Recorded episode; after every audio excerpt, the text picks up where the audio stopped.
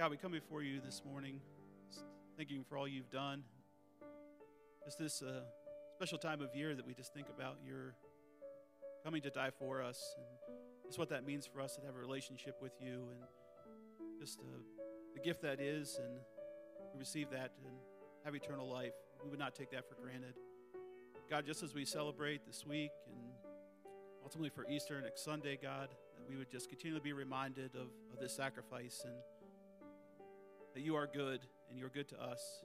That we would just continue to be seeking you for all the things that are going on in our lives, God, that we could just lay them down at your feet and just pronounce you as Hosanna.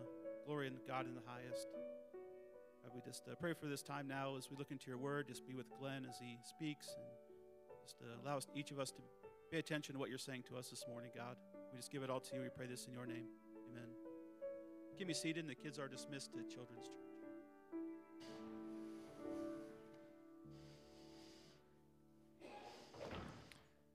Amen. Amen. You know, Palm Sunday is uh, an interesting day, I think, in the church calendar. As we've already been introduced through the video and songs we've been singing, and the kids waving the palms this morning, that uh, it's the day that Jesus rode into Jerusalem on a donkey and was welcomed and cheered heartily by the crowds. But it's also a day of uh, challenge, a day of conviction, a day of disappointment, a day of great contrasts. And we often stop reading uh, as we read the text uh, on Palm Sunday and all of the Gospels. We'll often stop at the end of the coming into Jerusalem, but you know, that day continued and a lot of things were going on. And, and we're going to look at the John passage today uh, related to his witness of that day. Um, and uh, so I want to take us there right now, and, and we'll read from, uh, we're going to look at the different sections. And so first I want to read in John chapter 12, verses 12 to 19. And we'll go further a little bit later. But John chapter 12, verses 12, 19, and uh, I'm reading in the New Living Translation. The next day, the news that Jesus was on his, the way to Jerusalem swept through the city. A large crowd of Passover visitors took palm branches and went down the road to meet him. They shouted, Praise God, blessings on the one who comes in the name of the Lord. Hail to the King of Israel. Jesus found a young donkey and rode on it, fulfilling the prophecy that said, don't be afraid, people of Jerusalem. Look, your king is coming riding on a donkey's colt. His disciples didn't understand at the time that this was a fulfillment of prophecy. But after Jesus entered into his glory, they remembered what had happened and realized that these things had been written about him. Many in the crowd had seen Jesus call Lazarus from the tomb, raising him from the dead, and they were, will, they were telling others about it. That was the reason so many went to meet him, because they had heard about this miraculous sign. Then the Pharisees said to each other, There's nothing we can do. Look, everyone has gone after him. Well, certainly on Palm Sunday, we see an excited crowd. we see a group of people that are gathered together. Um, because of Passover. There was a lot of people in Jerusalem, a, a, lot of people. The historian Josephus wrote that on one occasion for Passover, there were 2.7 million worshipers in Jerusalem.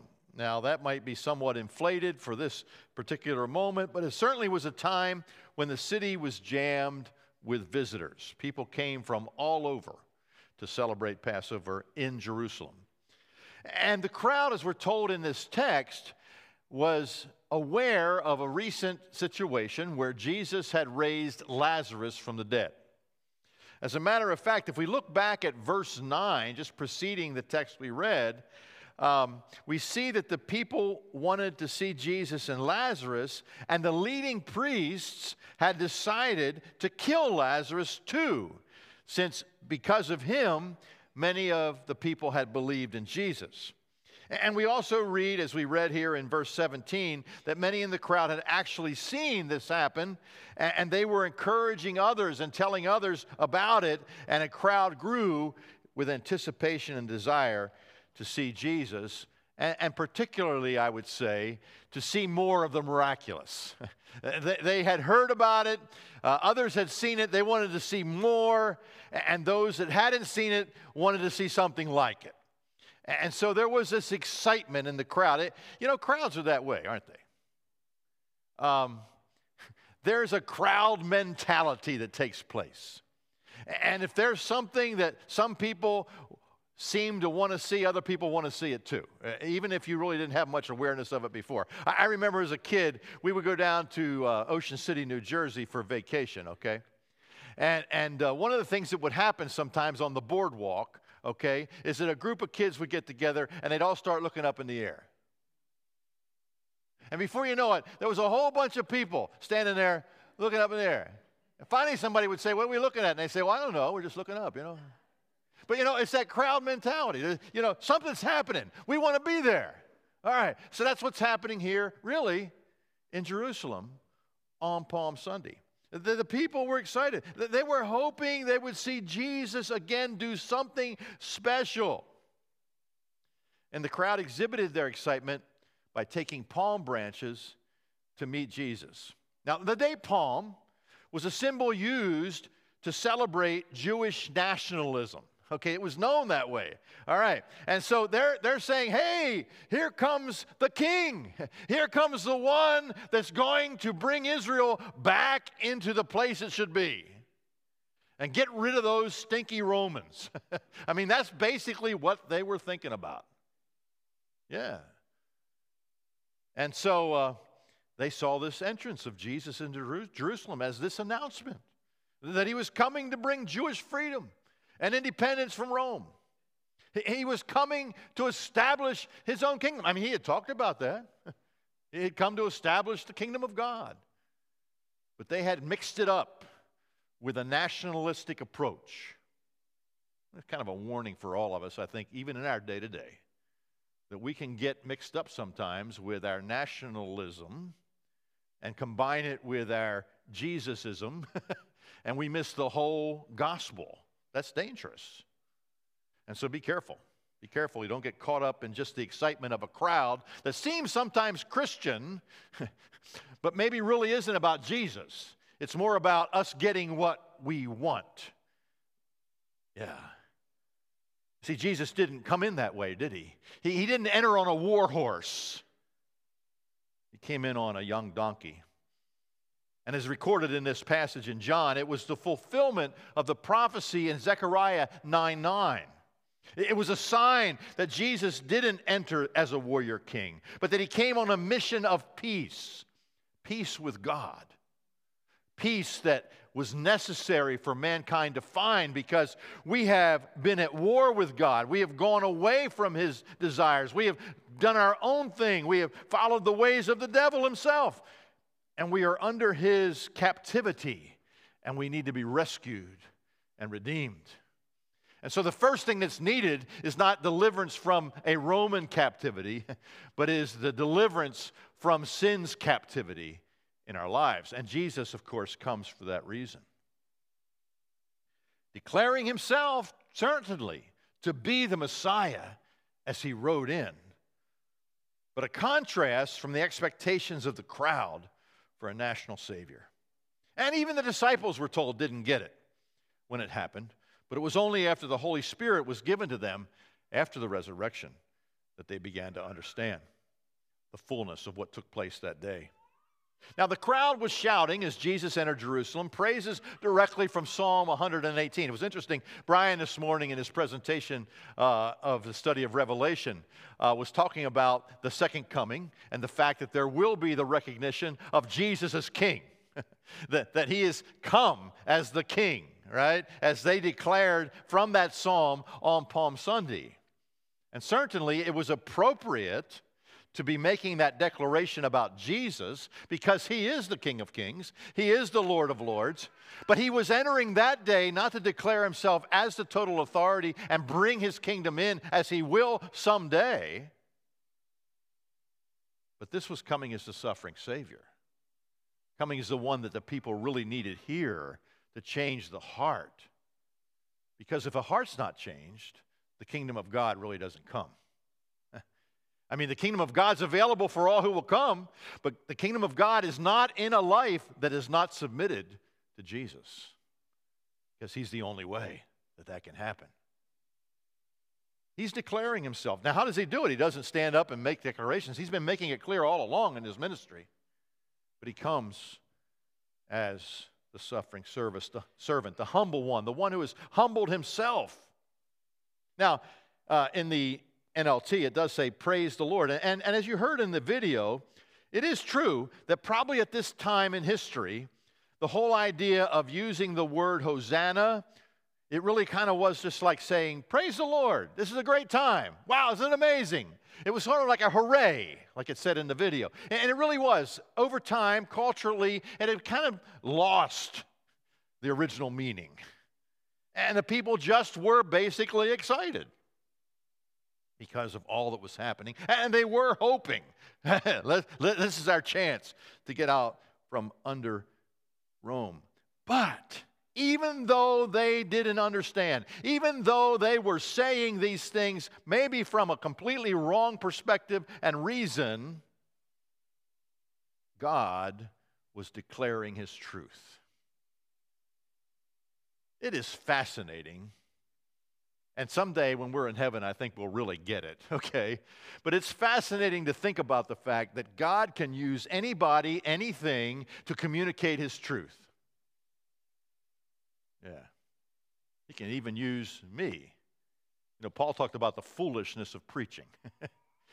you know, and I, I often feel how foolish I probably sound at times. But God, if He's involved, He's going to get His message across. Even when people don't get it, he's still going to be faithful to declare what's true. Here's this crowd. They're basically saying, in the original context of Hosanna, save us. Save us. Of course, they meant save us from Rome, but save us. They were really declaring what they needed to declare, but they weren't doing it with the right perspective. Yeah. Wow. Jesus wasn't cheering, he was riding in. And you know, he had wept over Jerusalem, and he would do so some more because he knew the needs of the people. And he came for that main reason. He knew your need and my need. And he rode into that city with the intent of not standing up as the king who would raise up an army and get rid of Rome, but as the one who would be raised up on the cross. Looking like a criminal, dying the death of one, hmm, but still being Jesus the King. And next Sunday, we'll celebrate his victory. Amen. But this is Palm Sunday. This is the preceding week to his death and resurrection. And Jesus says something interesting in the following section of this passage. And uh, he says that the time has come. Now, it's interesting, in the midst of this, the Pharisees were in the crowd. They weren't really part of the crowd, eh, but they were there watching what's going on. And as usual, they were quite disturbed by all of the interest and excitement about Jesus. And they felt that this response would keep them from accomplishing their plans to get rid of Jesus. But you know, it wasn't the plans of the Pharisees and religious leaders that mattered.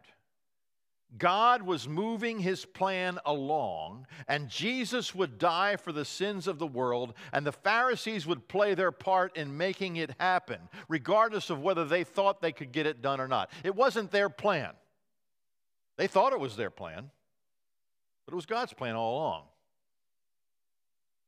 And he used them to accomplish it. We find in this next section other evidences that the time has come as Jesus had been telling his disciples. So I want to read verses 20 to 24. Some Greeks who had come to Jerusalem for the Passover celebration paid a visit to Philip, who was from Bethsaida in Galilee. They said, Sir, we want to meet Jesus. Philip told Andrew about it, and they went together to ask Jesus.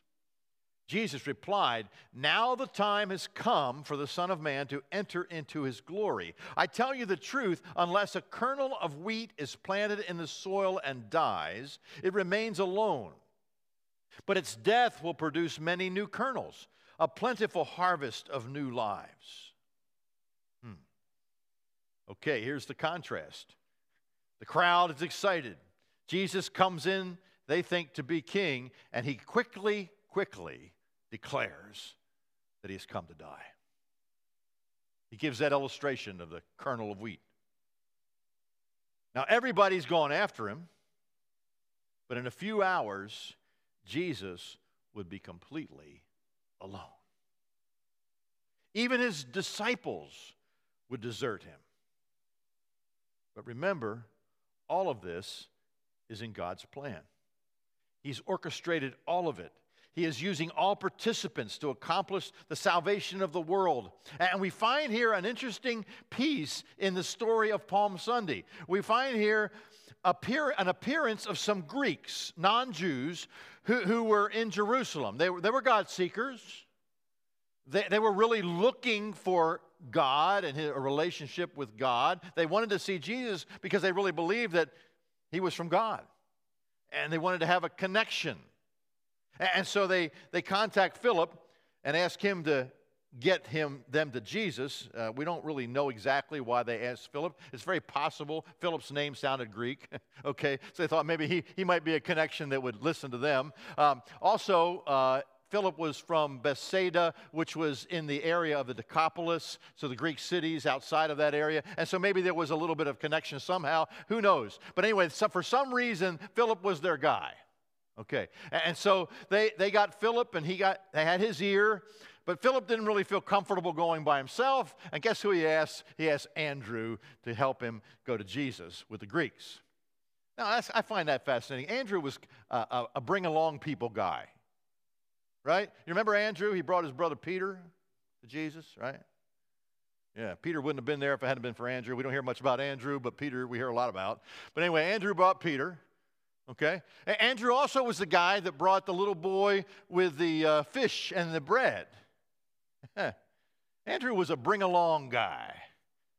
Now, it's interesting. Yeah, they did. They brought them to Jesus, but Jesus doesn't really talk specifically to them. He gives his message to everybody from them coming. And he says, it's really fascinating. He says here, now now the time has come for the Son of Man to enter into his glory.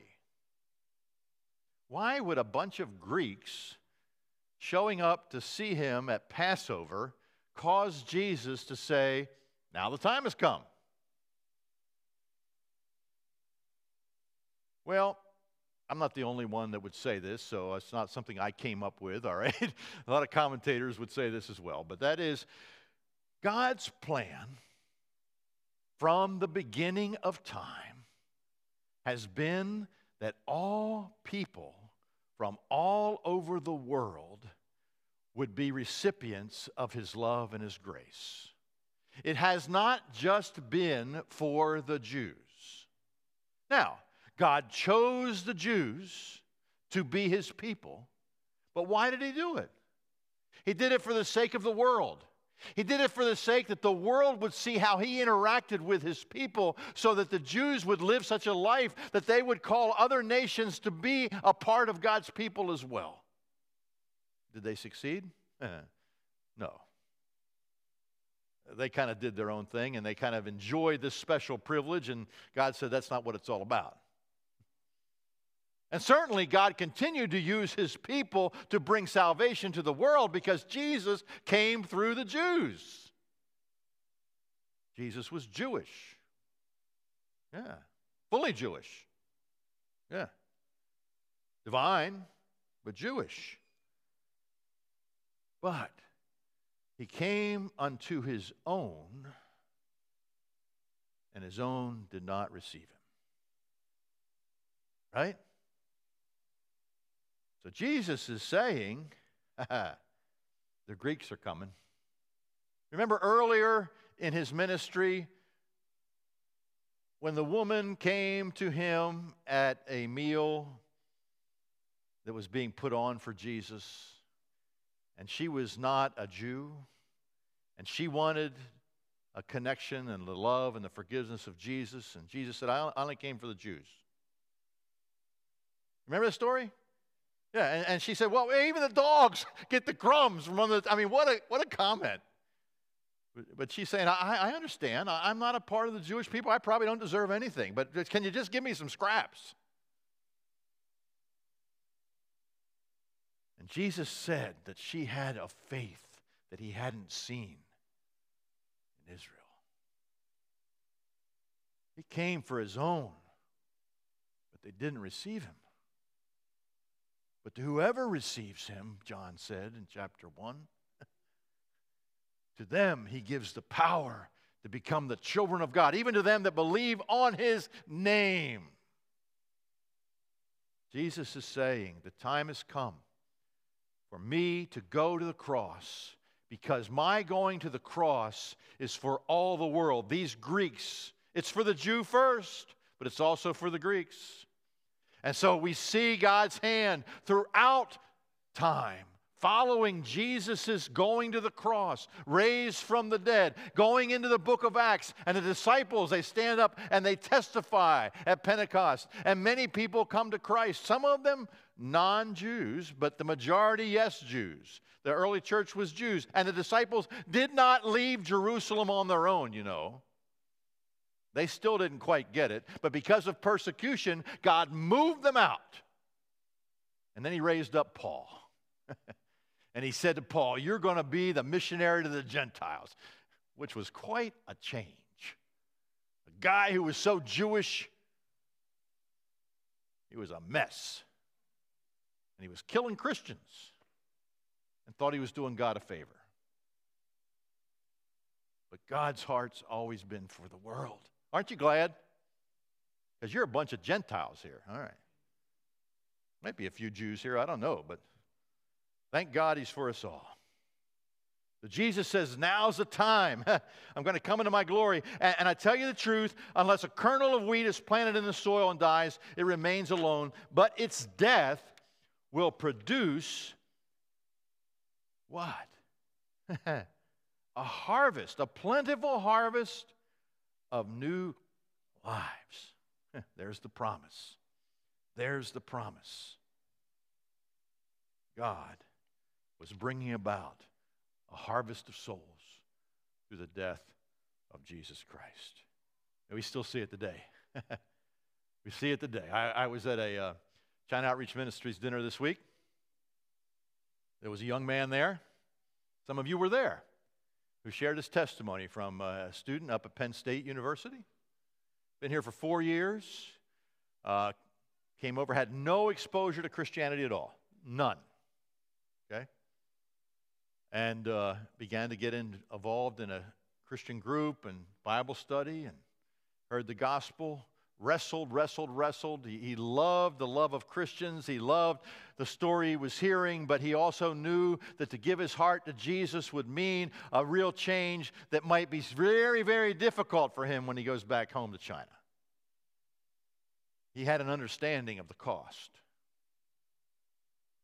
Last Memorial Day, he heard the gospel another time. Actually said to the guy who shared with him, No, no, and started to walk away. Walked about five steps and turned around and said, I'm ready. Huh. Accepted Christ. Well, then the big deal is being baptized.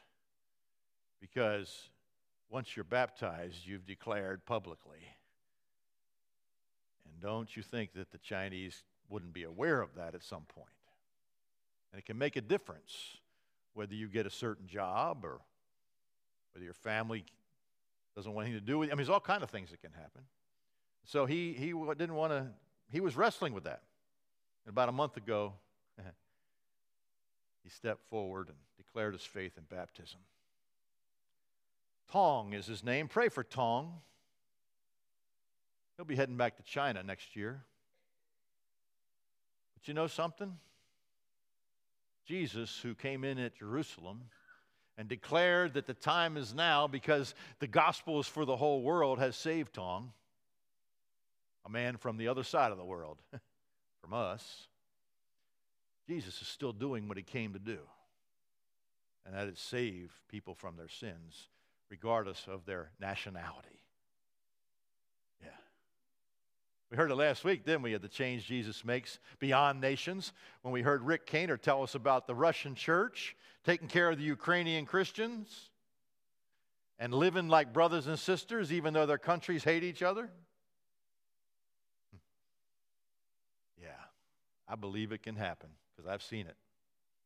I've seen Palestinians and Israelis who know Jesus love each other, Russians and Ukrainians, Americans and British. we go way back, huh? Yeah. Yeah, there's some here, right? I know. Yeah, okay, good. that was kind of fitting. Very good. yeah. Very good. And so, through the death and resurrection of Jesus, salvation is extended to all who believe, regardless of race and nationality. Now, in this text, uh, we find that Jesus calls himself the Son of Man. You see that in verse 23. The time has come for the Son of Man to enter into his glory. Now, now the word, the, uh, the phrase Son of Man uh, is taken really from a prophetic word in Daniel chapter 7. Can look it up in Daniel 7 13 to 14. In a vision, the prophet sees one like a Son of Man to whom the Ancient of Days gives universal power and sovereignty. It's a messianic title. And so Jesus specifically, intentionally uses this title here. Because the way that this Son of Man will bring salvation is through dying. And that's when Jesus gives this parable of the kernel of wheat dying in order to produce new kernels. So Jesus makes it clear that the way to salvation and new life is through humility and dying to self. He's doing that himself, and this will be the way of discipleship for those who follow him. And so let's take a look at the next verses, verses 25 to 36. Certainly a contrast from the crowd's screaming of what Jesus says here. Those who love their life in this world will lose it. Those who care nothing for their life in this world will keep it for eternity. Anyone who wants to be my disciple must follow me, because my servants must be where I am, and the Father will honor anyone who serves me. Now my soul is deeply troubled. Should I pray, Father, save me from this hour? But this is the very reason I came. Father, bring glory to your name. Then a voice spoke from heaven, saying, I have already brought glory to my name, and I will do so again. When the crowd heard the voice, some thought it was thunder while others declared an angel had spoken to him. Then Jesus told them, The voice was for your benefit, not mine. The time for judging this world has come, when Satan, the ruler of this world, will be cast out. And when I am lifted up from the earth, I will draw everyone to myself. He said this to indicate how he was going to die. The crowd responded, We understood from Scripture that the Messiah would live forever. How can you say the Son of Man will die? Just who is this Son of Man anyway? Jesus replied, My light will shine for you just a little longer. Walk in the light while you can, so the darkness will not overtake you. Those who walk in the darkness cannot see where they are going. Put your trust in the light while there is still time. Then you will become children of the light. After saying these things, Jesus went away and was hidden from them. Jesus now points those who would consider following him to the way of the cross. The way of the cross is what Jesus did. He gave up heaven, He gave up His life, He gave up everything to die for our salvation. And Jesus says that those who love their life in this world will lose it. Those who care nothing for their life in this world will keep it for eternity. Luke records a statement like this from Jesus when he was teaching in Galilee. And he said, If any of you wants to be my follower, you must turn from your selfish ways, take up your cross daily, and follow me. If you try to hang on to your life, you will lose it. But if you give up your life for my sake, you will save it. Jesus' teaching is about personal salvation and heart transformation, not national political change. He, bring, he comes to bring liberation in men's hearts. And he did his part for us by dying on the cross. We must respond by dying to ourselves and letting him live in us. And the promise is that the Father will honor anyone who serves Jesus. There is blessing. There's blessing that comes for those who will submit to Christ. Now, it's His blessing, it's not our determination.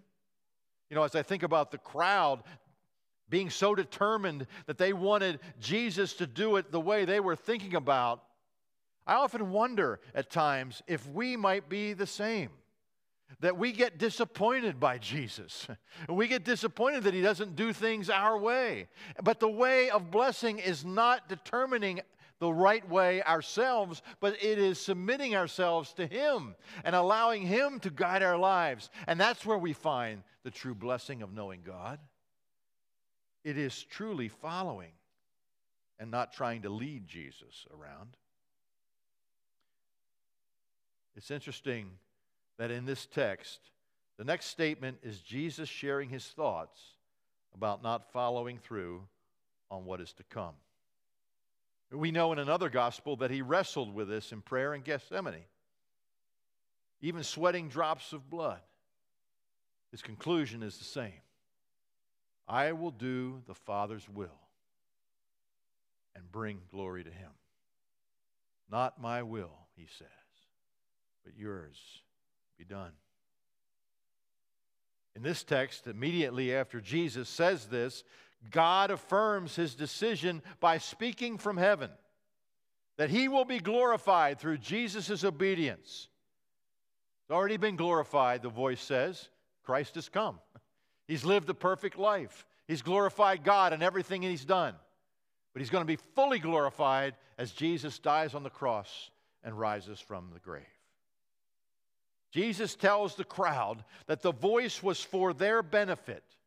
He says he is secure already with his relationship with the Father, but what is happening now is for their benefit. Casting out Satan, dying for the lostness of mankind, and drawing everyone to himself, all for us. Obviously, the crowd does not get it. And questions come about his need to die saying that the scripture says the Messiah will live forever and, and questioning who the Son of Man is. They, they don't believe in Jesus. So Jesus tells them that they have just a little time yet to experience his light by his presence. He warns them not to be overtaken by darkness, but to come to his light and become children of light. On this Palm Sunday, all that takes place there in this witness by John for us today, I believe, is to challenge us all as to where we are. Uh, are we in the crowd or in the light? Are we looking for the spectacular? Do we kind of have in our minds what we want from Jesus? Or are we truly following him? Are we holding on to the things of this life or focused on eternity? Are we children of darkness or a child of the light? Jesus said, Put your trust in the light while there is still time.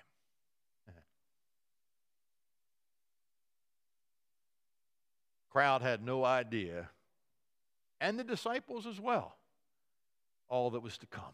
Jesus had told them over and over again. We've heard it over and over. Many of you have heard it many times, and maybe some of you here today have not even yet come to know Christ. But He's loving, and He's patient, and He does not condemn them, and He doesn't condemn us today. But He says, Come, come to the light. Come into a real relationship with me, not just something that's of this world, but something that's beyond this world, that's eternal. Come that your sins would be forgiven. Come that you will know the true blessings of God in your life. Come. It will be costly, it will be challenging, but I will be with you, he says. You will know me. And that's what really you need. You might think you need to hold on to the things of this world, but they're just going to go away. But if you give up the things that you think are important and come to me, you will find all that you need. Many of you here this morning are saying, Yeah, we know that. we, have come to that place. But you know, it also is a warning to us, even that have come, that we can get away from the true knowledge of God and the blessing of Him if we begin to grab on to things of this world again. So it's time for renewal as we come to this Palm Sunday. It's a time for us to say, Yay, Jesus, for the real reason. I've often told you about my almost 92 year old mother and how she gets excited when I tell her what I'm going to be preaching about. And she said, Well, what is it this week? And I said, Well, you know, Mom, it's Palm Sunday. She gets lost on days. And immediately her face lit up and she said, Oh, that's such a wonderful thing. And she began to praise the Lord. And it was just amazing. Not a big crowd there, just her and me. And the cat. Why did she do that? Because she knows what it's really about. And it blessed me and blessed you today, too. Oh, may that be true of us, right? That we're not just in a big crowd. Oh, it's the day to shout, shout out about Jesus. So we're going to do that. All right. Woo, woo, woo. And then the next day we're all out for ourselves. Nah. Jesus didn't leave it there, did he? He made it real clear. Made it real clear. So let's take his word seriously. There is a little time.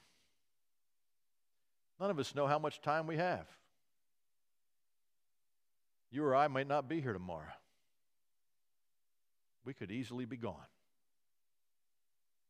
And if you haven't addressed this truth in your life, today is the day. Do not put it off. Be like that Chinese guy. You might turn around and walk five steps, but don't go any further. Today's the day. Let's pray.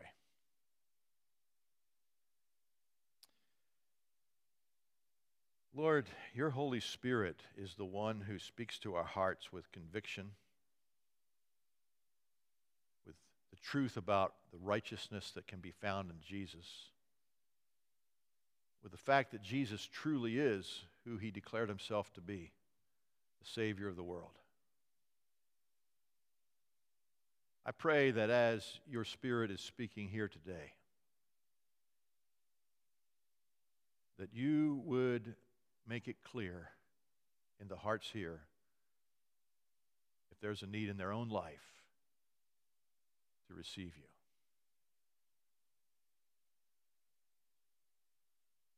Dear friend, if God is speaking to your heart, allow Him to work. He loves you. The devil will try to convince you that you're losing when you come to Christ. But Jesus said, if you lose your life, you will find it if you come to Him. So if you're here this morning and you, you haven't received Christ, I invite you right now.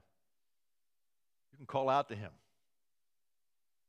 Certainly not the magic of certain words or even the place we're in, but it is you in your sincerity of your heart saying, Jesus,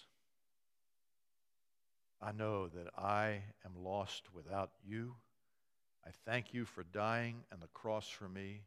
I thank you for inviting me to be yours and for being my Savior. And give your life to Him.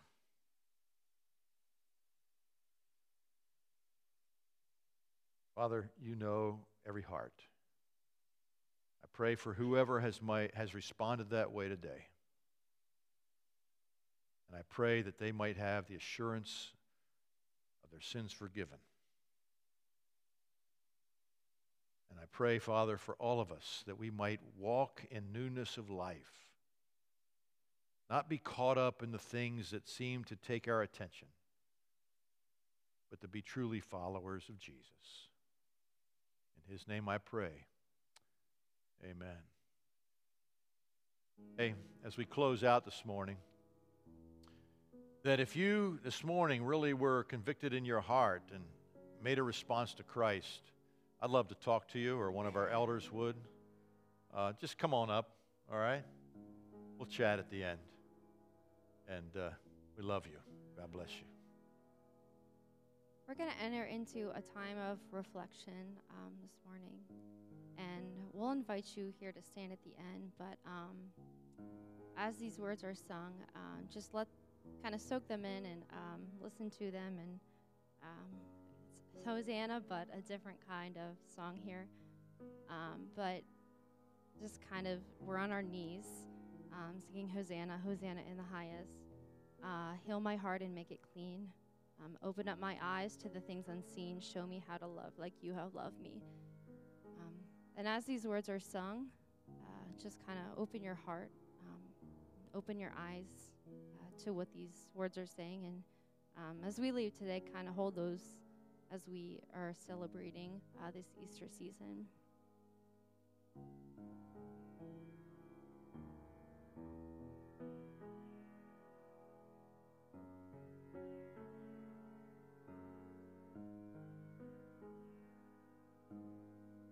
I see the King of glory. coming on the clouds with fire. The whole earth shakes, the whole earth shakes.